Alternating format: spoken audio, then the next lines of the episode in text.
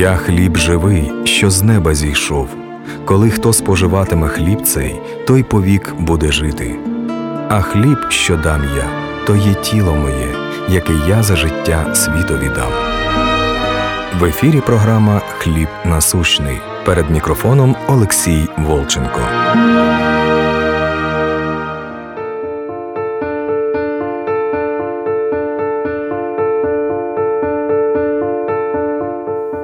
«Всякий, кто исповедует Иисуса Христа Господом». То есть спасется тот, у кого действительно Иисус Христос есть Господин. Вот тогда Он спасет тебя. Но если Он Господин, то ты раб. Если ты не раб, то Он не Господин. Если Он Господин, то ты раб. Если ты не раб, то Он не Господин. Если ты признал Иисуса Христа Господом, то изменился твой статус. Ты уже перестал быть сам себе господином. Теперь господин Он.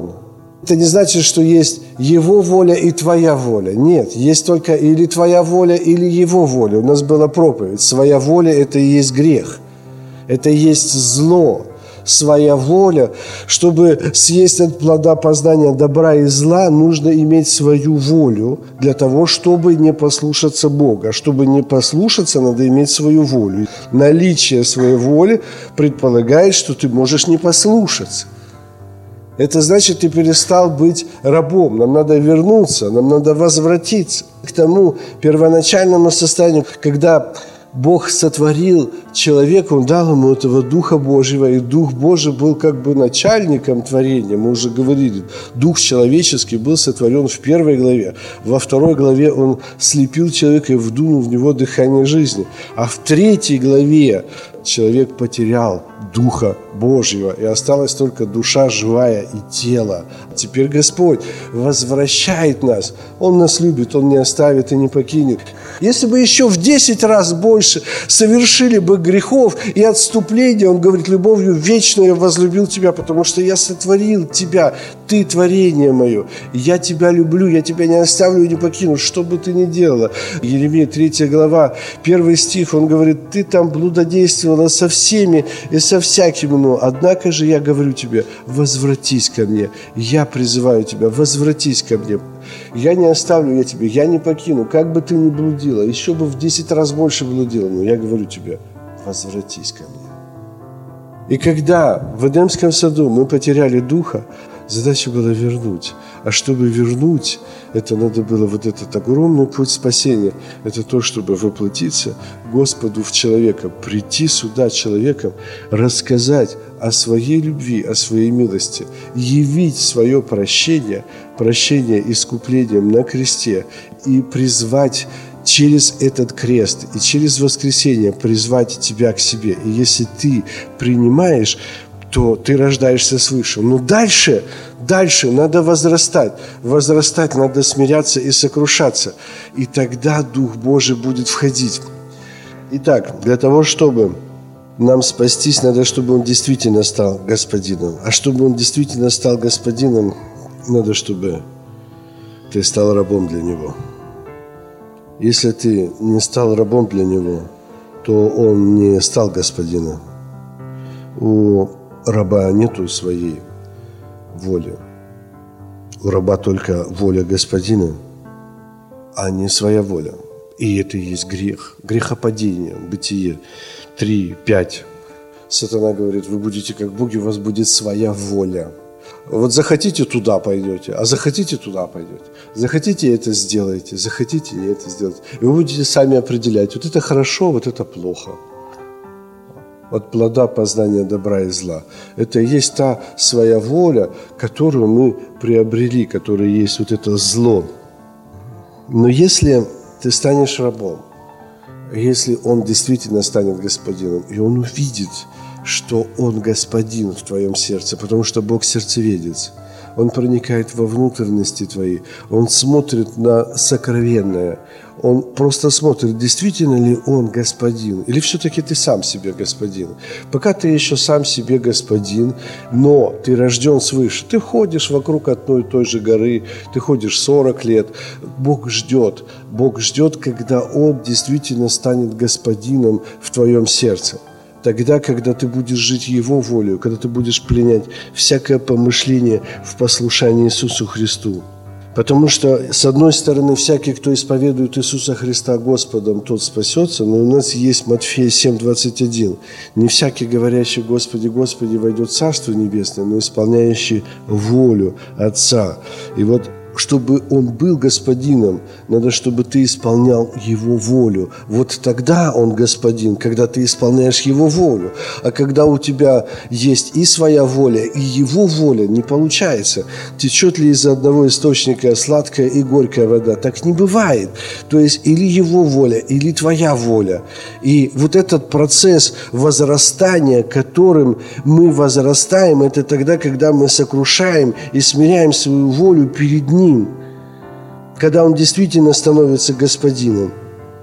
И Господь Своим воплощением Он показал нам, как нам надо поступать. Иоанна пять тридцать. Иисус говорит: «Будучи Сыном Божьим, я ничего не могу творить сам от себя, как слышу, так и сужу, и суд мой праведен, ибо не ищу моей воли, но воли пославшего меня Отца». То есть Иисус дал нам пример, как нам относиться к Богу. И если мы еще находимся что-то в своей воле, то Он еще не Господин. Мы дети, да, но дети не сведущие ни в слове праведности. Дети еще плотские по первому Коринфянам третьей главе.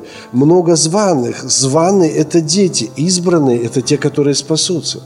Много званых, но мало избранных. Избрание – это спасение. Призвал нас всех Господь, и мы приняли Его приглашение, и мы как бы пришли к Нему, пришли вот в эту пустыню, но немного вошло в покой Божий. Сам Господь принял образ раба для нас, Он показал нам пример. Филиппийцам вторая глава с пятого по восьмой стих. «И в вас должны быть те же чувствования, какие во Христе Иисусе». Какие чувствования? «Что Он, будучи образом Божиим, не почитал хищение быть равным Богу». То есть Он, будучи Богом, но Он уничижил себя самого, приняв образ раба. «Сделавшись подобным человеком и по виду став как человек, смирил себя, быв послушным до смерти и смерти крестной». Мы должны быть послушным Господу до смерти и смерти крестной. Это и есть воин Христовый, тогда, когда мы послушаемся, невзирая на наши интересы или на нашу жизненную позицию. Откровение два десять. «Не бойся ничего, что тебе надобно будет претерпеть. Будь верен до смерти». Мы игнорируем как бы самого себя. Почему? Потому что мы рабы. Наша задача – искать волю Его и исполнить волю Его, пребывать в воле Его. Если мы пребываем в воле Его, Дух Божий перетекает в наше сердце. Не пребываем в воле Его, семя остается без плода. Не возрастает семя. Да, семя есть. Да, ты дитя Божье. Да, ты наследник. Исаия пятая глава, в начале. Что еще должен сделать для них? Я думал, что они мне принесут плод, добрые ягоды. А они принесли дикие ягоды. И за это я отвергну их. Все должно принести плод. Или это притча, о которой мы говорили. Одному дал пять талантов, другому три таланта, одному один. И вот этот талант, если ты закопал этот талант, будучи рабом в доме господина, ты в доме господина, ты уже в доме, то есть ты уже не в Египте, а ты в доме господина, но закопав талант, выкиньте его во тьму внешнюю. Мы все признали Иисуса Христа Господом и вышли из этого Египта. Да и аминь, вышли, но теперь надо еще войти. И это труд любви, который нам нужно совершать. Труд веры. И Господь сам показывал нам пример. Иоанна тринадцатая глава с четырнадцатого по семнадцатый стих. Если Господь наш принял образ раба, став рабом для нас, то ученик не выше учителя и раб не больше господина своего. Господь учил нас на своем примере, как нам быть ему рабом. И когда он в последний день до конца возлюбил их, припоясался, и начал мыть ноги ученикам. Только рабы моют ноги. Итак, если я, Господь и Учитель, умыл ноги вам, то и вы должны умывать ноги друг другу, ибо я дал вам пример. Я дал вам пример, чтобы вы делали то же, что я сделал вам. Истинно, истинно говорю вам, раб не больше господина своего, и посланник не больше пославшего его. И если вы это знаете, блаженны, когда вы это исполняете. Если мы рабы Божьи, если он господин, и если мы рабы Божьи, то раб не больше господина. Если господин помыл ноги нам и повелел нам так делать, а мы рабы господина. Господин так сделал. Раб же не больше господина. Блаженны вы, когда исполняете. То есть, когда вы исполняете, то тогда вы действительно рабы Господни. И когда вы рабы Господни, тогда Дух Божий входит в сердце, тогда совершается ваше спасение. И вы тогда знаете. Почему? Потому что знание духовное мы всегда имеем. Тогда, когда Дух провещевает внутри нас, мы тогда знаем, мы тогда имеем радость. Бог говорит, радуйтесь. Еще раз говорю, радуйтесь через Павла. А мы как-то никак не можем возрадоваться. И начинаем делать вид, что мы радуемся. Подожди, радость изнутри. Снаружи радости нету. Посыпь тебя э, золотом, бриллиантами, посади тебя на мягкие подушки. Снаружи нету радости. Радость только внутри. Тогда, когда Дух Божий в тебе. Вот тогда в тебе будет радость. Когда нету Духа Божьего в тебе, в тебе нету радости. Ты не можешь радоваться. Это исключено. Только Духом Божьим ты можешь радоваться. И поэтому блаженны вы, когда вы все это исполняете. Более того, Бог благословляет, милует, спасает только своих рабов. Псалом сто тридцать четыре, четырнадцать. «Ибо Господь будет судить народ свой, и над рабами своими умилосердится». То есть только рабы Божьи будут помилованы. Почему? Потому что, опять же, если ты раб Божий, Дух Божий входит в тебя. Если Дух Божий входит в тебя, ты знаешь волю Господина. Более того, если Дух Божий в тебе, ты уже спасаешься, или ты уже спасен, или ты уже посажен одесную Отца на небесах, Ефесянам второй главе. Если Дух Божий, который в тебе совершился, ты тогда радостен, и тогда тебе уже не важно, что происходит. Псалом двадцать четыре, с двенадцатого по четырнадцатый стих. «Кто есть человек, боящийся Господа? Ему укажет он путь, который избрать. Душа его пребывает во благе, и семя его наследует землю. Тайна Господня к боящимся его, и завет свой он открывает им. Итак, все тайны Божии откроются только Духом Божьим, если мы сокрушимся, если мы смиримся, если мы умолимся, как дети». Все начинают, начавшие духом, оканчивают плотью. Все вышедшие из Египта, все, кроме двух человек, начавшие духом, окончили плотью. Все. И Господь говорит, они искушали меня в пустыне. Они искушали меня, они не доверяли мне. Они шли за своей плотью. Третье царство, восьмая глава, двадцать третий стих. «И сказал Соломон, Господи, Боже Израилев, нет подобного Тебе Бога на небесах, вверху, на земле, внизу. Ты хранишь завет и милость к рабам Твоим, ходящим перед Тобою всем сердцем Твоим». То есть милость Божья и завет Божий, и исполнение того завета, исполнение обетований завета на тех людях, которые являются рабами Божьими и которые ходят перед Господом всем сердцем. Итак, чтобы услышать Его волю, чтобы изменить свое сердце, чтобы стать Ему рабом, надо принять вот эту позицию раба, что он действительно господин, потому что Дух Божий войдет только в раба, и Бог гордым противится, в гордого не войдет. мы понимаем Писание только в тех местах, с чем мы согласны, с чем наша воля корреспондируется с волей Божией. И тогда мы эти места Писания, мы их понимаем, и мы их принимаем. Те места Писания, с которыми мы не согласны, мы их не понимаем, и мы их не принимаем. А все Писание богодухновенно, и все Писание от Господа. Но у нас есть своя воля. И когда наша воля встречается с теми местами Писания, которые противоречат нашей воле, мы эти стихи не принимаем. То есть у нас на эти стихи нету откровения. И не приносит пользы нерастворенную веру слушающих. Почему? Потому что мы не согласны. То есть есть воля, которая не согласна со Словом Божьим. И поэтому мы не принимаем. И поэтому закрыто откровение. И поэтому завет свой он открывает только тому, кто сокрушится, тот, кто умолится, как дитя, и примет. И тому откроется завет. Почему много непонятно нам в Писании? Потому что мы не согласны. И все. Только потому, что мы не согласны. Вот и все. Другой причины, почему нам непонятно Писание, нету. Только потому, что мы не согласны. Потому что плоть наша духу противится. Но если бы мы сокрушились и смирились, то это бы все открылось. И нам это все откроется только тогда, когда мы сокрушимся и смиримся. Амоса три семь. «Ибо Господь Бог ничего не делает, не открыв своей тайны рабам своим пророкам». То есть воля Божья тебе будет всегда открыта, всегда будет понятна, если ты будешь рабом Божьим, то тогда ты автоматически стал пророк Божий, тогда, когда ты стал рабом Божьим. Как только ты стал рабом Божьим, ты автоматически становишься пророком Божьим.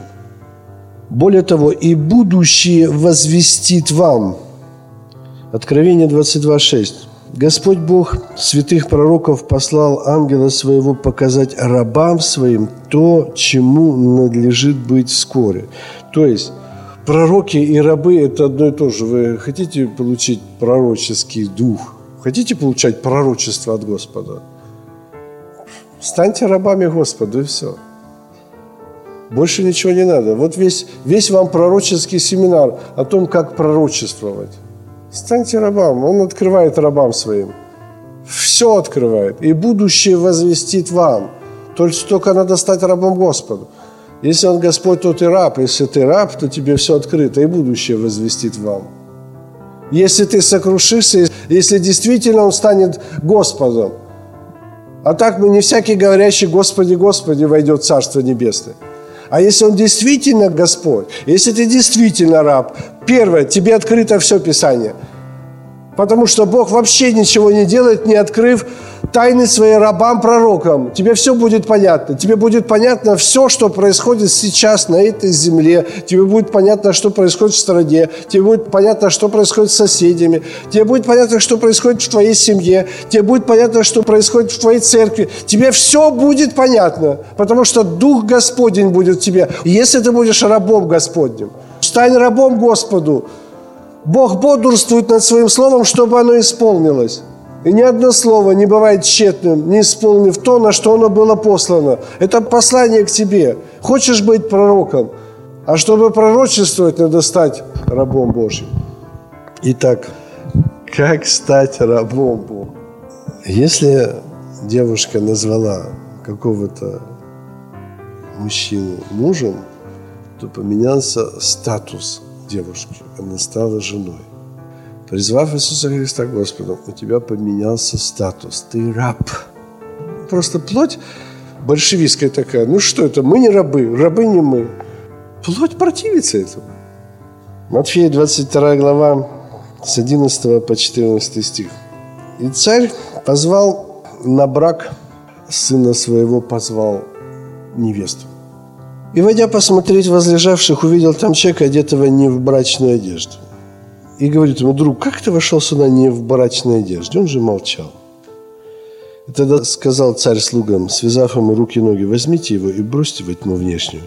Там будет плач и скрежет зубов. Ибо много званых, но мало избранных. Со своей волей не получится. Нельзя прийти к Богу со своей волей. Если ты не стал рабом Богу, то Он не господин. Это все лицемерие. Это театр, и Господь знает, лукаво сердце человеческое более всего и крайне испорчено. Ты назвал его господином для чего? Для того, чтобы иметь жизнь вечную. И ты теперь так все хорошо, так все нормально. И ты оставляешь свою волю, свою позицию. И мы знаем волю Божью. На самом деле нам она открыта. Она открыта, потому что семя Его пребывает в нас. Она открыта, эта воля Божья. И мы всегда знаем, когда мы поступаем не по слову. У нас есть внутри лампочка, которая говорит, ты тут не прав, ты не по слову поступил. Но мы делаем компромисс. И мы нашли оправдание, опять же, через то же слово, для того, чтобы заглушить ту лампочку, которая внутри нас сказала, не суди, люби, благословляй, с кротостью наставляй противников или там еще что-то. Много званых, но мало избранных. Всех Господь вывел из Египта, но не все вошли в землю обетованную. Принял человек Иисуса Христа Господом или нет, проверяется волею. Если воля Его, все хорошо. Но если воля твоя, и ты постоянно оправдываешься, любое оправдание – это осуждение Его. Если я оправдываюсь, я осуждаю. Ну, неважно кто. Страна, государство, сатана. Сатана виноват. Архангел Михаил не посмел произнести укоризненного суда на сатану. Атака сатаны, дьявол. Они не правы, они такие, сякие. И все. Все виноваты. Исполняющий волю Отца. Не всякий говорящий «Господи, Господи», а исполняющий волю. А воля человеческая – это и есть грех и беззаконие. Исайя пятьдесят восьмая глава, с первого по третий стих. Бог говорит: «Взывай громко, не удерживайся, возвысь голос твой, подобно трубе, и укажи народу моему на беззаконие его, и дому Иаковлеву на грехи его». Второй стих – это Церковь Божья. «Они каждый день ищут меня». В церкви так происходит. «Хотят знать пути мои, как бы народ, поступающий праведно, не оставляющий закона Бога своего, они вопрошают меня в судах правды, желают приближения к Богу». Ну, то есть все хорошо. Второй стих – это вот нормальная Церковь Божья. Все правильно тут написано. Почему мы постимся, а ты не видишь, смиряем души свои, ты не знаешь. Вот в день поста вы исполняете волю вашу. Воля ваша и есть этот грех и беззаконие. Это та позиция, то, что мы оставляем самого себя, свою волю, свое мнение. Я так считаю, что хорошо и что плохо. Продолжаем кушать плод познания добра и зла. Мы оставили свою волю. А надо отречься от своей воли. Луки семнадцатая глава, с пятого по десятый стих. Апостолы говорят: «Господи, умножь в нас веру». Если бы вы имели веру с горчичное зерно и сказали бы смоковнице, пересадись в море, она бы послушалась вас. Итак, как умножается вера? Господь говорит: я сейчас буду умножать вашу веру. Кто из вас, имея раба пашущего или пасущего, по возвращению его с поля, скажет: пойди скорее, садись за стол? Напротив, не скажет ли бы: приготовь мне поужинать и, подпоясавшись, служи мне, пока буду есть и пить, потом ешь и пей сам? Станет ли он благодарить раба сего за то, что он исполнил приказание? Мы там деньги пожертвовали, там доброе дело сделал, там послужил. Где благодарность? И Господь нам показывает. Станет ли он благодарить раба сего за то, что он исполнил приказание? Не думаю. Просто сами анализируйте свое положение сердца тогда, когда вы творите волю Божью. Воля Божью хорошо, вы же исполнили. А похвалить? Ну, похвалите меня. Ну, если не Бог, но люди хотя бы похвалите, в конце концов. Так и вы, когда исполните все повеленное вам. Первое – это исполнить. Первое – это исполнить. Повеленное от Бога. Но это еще не все. Исполнить. Не только исполнить. Не только исполнить добрые дела. Не только приди в церковь. Или искать в Библии Господа, как в пятьдесят восьмой главе втором стихе, да, они как бы ищут Его, и хотят знать пути Его, и как бы стараются изо всех сил. служат там, и помогают там, и как бы исполняют, все исполняют, слава Господу. Но это не все, вы хотите умножения веры. Это не все, чтобы исполнить. Это не все. Но когда вы исполните вот это все, то вы должны еще сказать: мы рабы, ничего не стоящие, сделали только то, что должны были сделать. Чем больше ты становишься рабом Христовым, тем больше тебе открывается Бог, кто Он. Тем больше тогда в тебе веры, потому что тебе открывается Бог. Тем больше тебе открывается воля Божия. И тогда, чем больше ты хочешь исполнять эту волю Божию, и тем ближе к тебе спасение. Иоанна пятнадцатая глава, с двенадцатого по пятнадцатый стих. Господь говорит: «Вот сия есть заповедь моя, да любите друг друга так, как я возлюбил вас. Нет больше той любви, как если кто положит душу свою за друзей своих. И вы, друзья мои, если исполняете то, что я заповедую вам». Что исполняю? Заповедь. Какую заповедь? Любить. А как любить? Душу свою положить. Вот так любить. Так, как Он возлюбил нас. А как Он возлюбил нас? Душу свою положил. Вот тогда мы друзья. Если мы ложим душу свою, как Он, тогда мы становимся один дух с Господом. Почему? Потому что умерший освободился от греха. Если умерли, то тогда умертвили плоть. Духом умерщвляйте дела плоти. И тогда, соединяющийся с Господом, есть один дух с Господом. И тогда мы соработники со Христом, если умираем вместе с Ним. Если умерли вместе с Ним, Римлянам шесть восемь. Если умерли вместе с Ним, то тогда веруем, что и жить будем с Ним. А если не умерли, не веруем. А если не умерли, не будем жить с Ним. Не войдем за непокорность, за непослушание.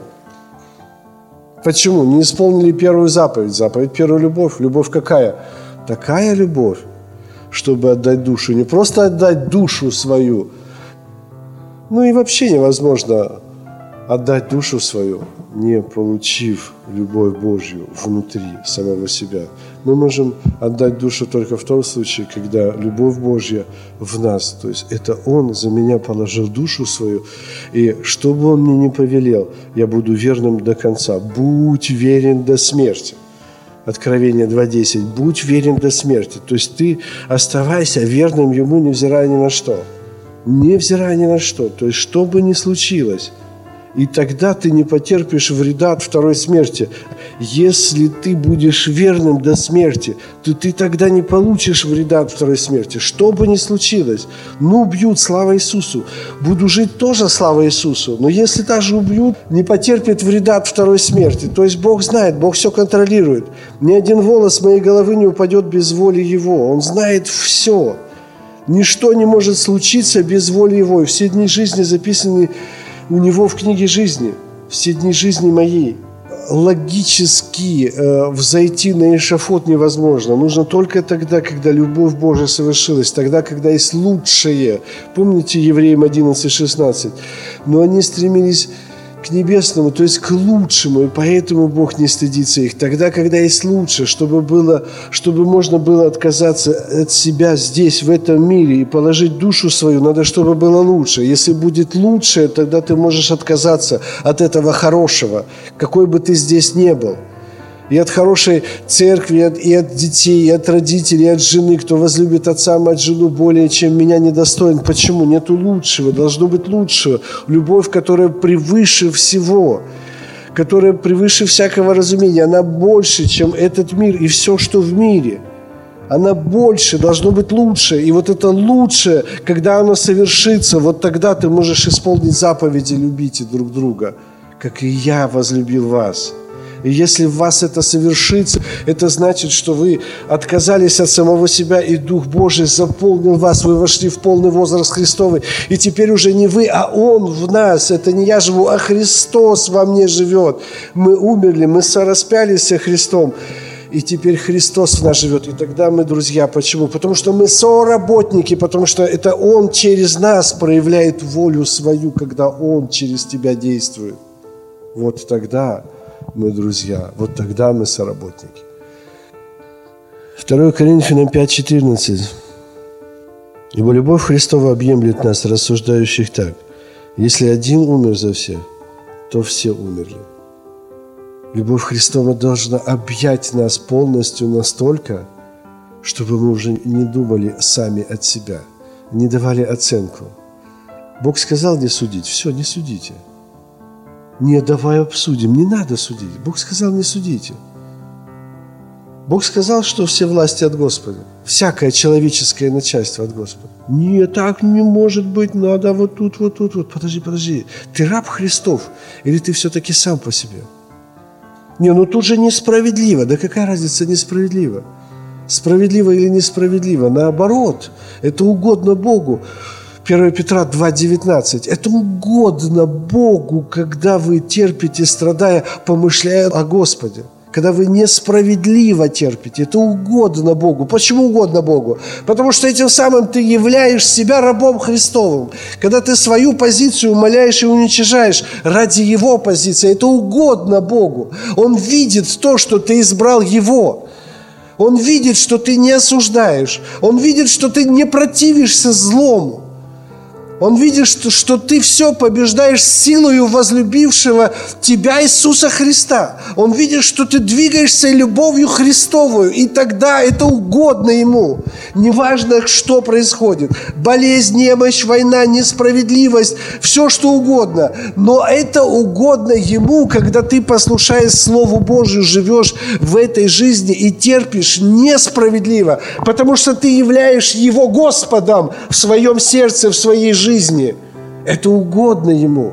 По мере нашего смирения Дух Божий входит во внутренность нашу. И этот Дух Божий меняет сердце наше. Дух Божий только может изменить нас. Ты никогда не можешь быть послушным, ты никогда не можешь быть святым, ты никогда не можешь быть праведным, ты никогда не можешь быть чистым. Нет, это невозможно, только изнутри, если Дух Божий войдет в сердце. Езекииля тридцать шесть, двадцать шесть, двадцать семь.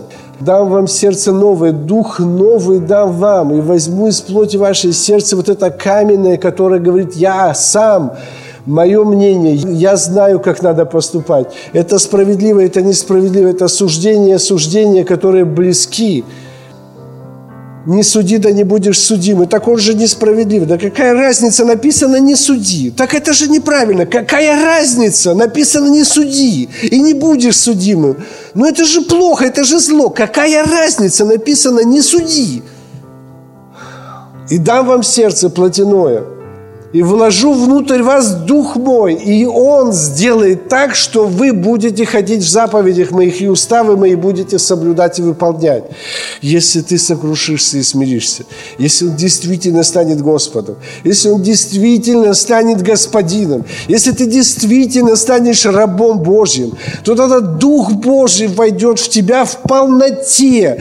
Не тогда, когда ты признал Иисуса Христа Господом и семя вошло. Надо возвращаться в полный возраст Христовый, доколе не изобразится в вас Господь вот в этой полноте, чтобы это совершилась полнота.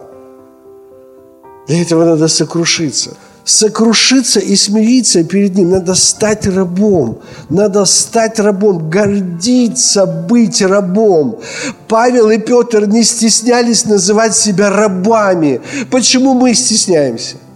Почему мы боимся быть рабами? Нет, я друг Богу, я соработник. Подожди, подожди. Друг Богу ты станешь на кресте. Стань рабом Богу, а потом ты будешь другом. Когда ты станешь рабом, Дух наполнит тебя, и Он тебе откроет всякую истину. Он наставит тебя на всякую истину. И тогда тебе откроется тайна о Боге. Тогда тебе откроется вообще все, потому что он рабам своим, пророкам открывает Писание, завет свой открывает и будущее еще возвещает. И для тебя ничего не будет не сокрытого, потому что мудрость Божья, Дух Божий будет руководить тобою. Все дети Божьи, они водимы Духом Божьим. Поэтому перестань быть самим собой, стань рабом Божьим. Давай на самом деле, чтобы Он был Господом. Чтобы Он действительно стал Господином, а чтобы ты стал рабом. У раба нет воли своей. У раба нет времени своего. У раба нет жилища своего. У раба нет позиции своей. У раба нет желаний своих. Все желания раба – это желания Господина. Если мы научимся давать Ему господство над нашим сердцем, над нашей ситуацией, над каждой ситуацией, над любой ситуацией. Ведь все, что с нами происходит, недоразумение, это все только потому, что мы даем место дьяволу. Допустим, у тебя что-то заболело, ты говоришь, ой, я, наверное, заболел. Атака сатаны, и все. Приходит сатана, здравствуйте. Вы вызывали меня? Что у вас? Какой вы хотите диагноз? Ой, у меня, наверное, вот эту. Да, конечно. А что еще хотите? Если ты перестал быть рабом Божьим, то Бог снимает ограду. Не, ну я же вообще не отрекся. Да, ты принес дикие ягоды. Но когда ты принес дикие ягоды, что Господь делает? Снимает ограду. Приходит сатана. И тогда мы удивляемся, а что это в нашей жизни? Вот тут, вот тут, вот тут. Подожди, подожди. Во-первых, никто не говорил, что он избавит тебя от этого. А во-вторых, что ты в этой скорби, если он будет господином, что бы с тобой ни творилось, ты будешь в радости. Что бы с тобой ни совершалось, ты будешь в радости. Ну, написано у него, что ни один волос не упадет с головы. Он господин. Я не господин. Он даже сказал, вы не можете рост добавить на локоть себе. Другой перевод, вы не можете себе добавить жизни на полчаса. Мы можем жить в абсолютной радости. Мы можем жить в абсолютной свободе. Невзирая ни на что. Невзирая на все несправедливости. И ты будешь иметь радостное сердце, даже тогда, когда с тобой поступают несправедливо, когда у тебя забирают, когда тебя бьют, когда болит и когда смертельный диагноз. Ты будешь радоваться. Радоваться в том, что ты угождаешь Ему. Радоваться, что ты с Ним и что Он с тобою. Ты уже, может быть, сто раз проверял свои жизни. Малейшее решение от самого себя – ты одинок. Ты одинок и молишься, и взываешь. Молишься, может быть, неделями, месяцами. И говоришь, Господи, где же Ты? Я хочу испытать Твое присутствие. А Ты просто находишься в своей воле. Ты находишься в своем собственном решении. Ты определил, надо делать так, и я буду делать так. И все. Нету Бога. Ты сам принял решение. Сам принял решение. Все. Все пропало. Тут болит, тут проблемы, тут с детьми, тут с родителями, тут со страной, с деньгами, с курсом, с работой. Все посыпалось. Но еще в этом том, что посыпалось, ты еще больше начинаешь роптать на эту жизнь, и Господь еще дальше. И ты только номинальный верующий, который признал Иисуса Христа Господа, ходишь в церковь, Господа, нету проблем, все больше, нету ни исцеления, нету ни решения проблем. Что же это такое? Может, другая церковь какая-то? Может, другую надо идти? Мы сами искушаемся, увлекаемся, обольщаясь собственной похотью. И лицемерием перед самим собой и перед Богом. А надо просто сокрушиться. Сокрушиться тому, что написано. Исайя шестьдесят шесть, один-два. Надо просто сокрушиться. Если ты будешь думать о том, что написано. И подчинишься тому, что написано. В твоем доме будет Бог. И ты будешь это знать. И будешь жить победителем. Даже если полтела твоего сгнило, ты будешь жить победителем. И радоваться во Христе Иисусе. Невзирая ни на что. Не внешние обстоятельства формируют нашу жизнь. Если мы дети Божьи. Если мы дети Божьи, не внешние обстоятельства формируют жизнь, а Господь изнутри, из сердца формирует нашу жизнь, формирует нашу радость, наш покой, нашу жизнь. Просто надо сокрушиться и смириться. И не искушать Господа. Не искушать Господа. В любой боли, в любом страхе, в любых обстоятельствах не искушать Господа. Всегда радуйтесь. Любящим Господа, действующим по Его изволению, все содействует ко благу. Не ропщите, не судите. Поэтому давайте действительно назовем Его Господом. Нельзя быть наполовину женой. Нельзя иметь половину Господа. Много званых, но мало избранных. Все вышли из Египта кровью агнца, но не все вошли в покой Божий. Неужели это нас не заставляет задуматься и покаяться? Мы, с одной стороны, и считаем себя верующими, и называем Его Господом, а ходим в своей собственной воле. Игнорируем места Писания, не протився злому. Или, напротив, благословляй Первое Петра три девять. Осуждаем. А мы должны со всяким смиренномудрием, кротостью, долготерпением снисходить друг к другу с любовью. Осуждаем неверующих, а тем более осуждаем верующих. Мы в прошлый раз говорили, что все деноминации, которые признали Иисуса Христа Сыном Божьим, в тех живет Господь. И мы все братья через Бога. Если человек сделал исповедание, кто бы он ни был, мы все братья. А если мы все братья, то написано, если вы любите родившего, то вы любите и рожденного от него. И не важно, кто он, не важно, какой деноминации, не важно, как он проповедует. И самое главное, не важно, как он заблуждается. Это не важно. Это не дает вам основания судить. Можно в кротости наставлять противника.